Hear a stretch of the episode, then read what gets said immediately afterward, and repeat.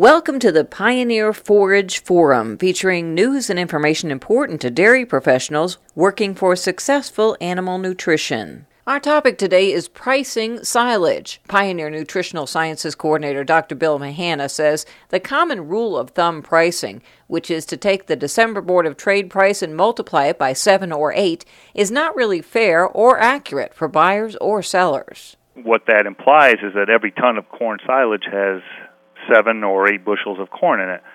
And uh, we know that's just simply not true. That thumb rule originally can be traced back to actually 1972, and hybrids have certainly improved a lot in terms of corn yield since then, uh, typically over 1% yield uh, improvement per year. So I think that's a little bit outdated.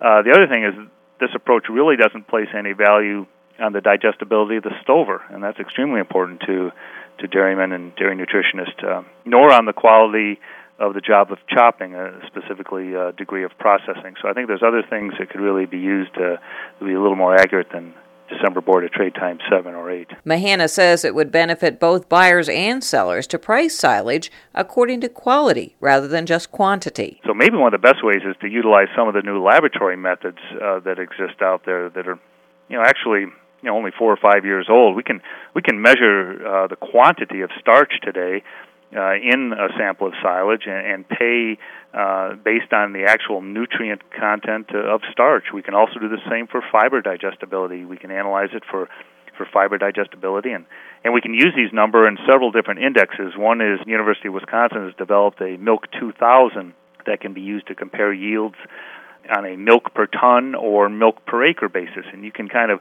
rank or actually put an absolute value on on hybrids that way.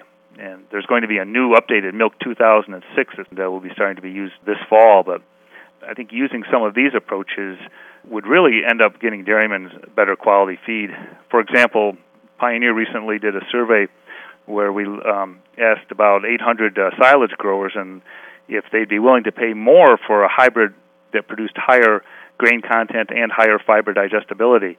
And it was interesting because dairymen who grew their own feed, 54% of them answered yes.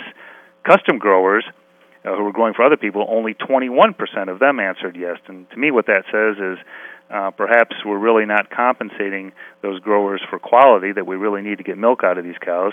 We tend to compensate them just for tonnage, so they have little incentive to produce better silage. Pioneer has taken some of these silage pricing approaches and compared them on a spreadsheet. That information can be obtained by emailing Dr. Mahanna at bill.mahanna, M A H A N N A, at pioneer.com. We invite your feedback, comments, and questions at worlddairydiary.com.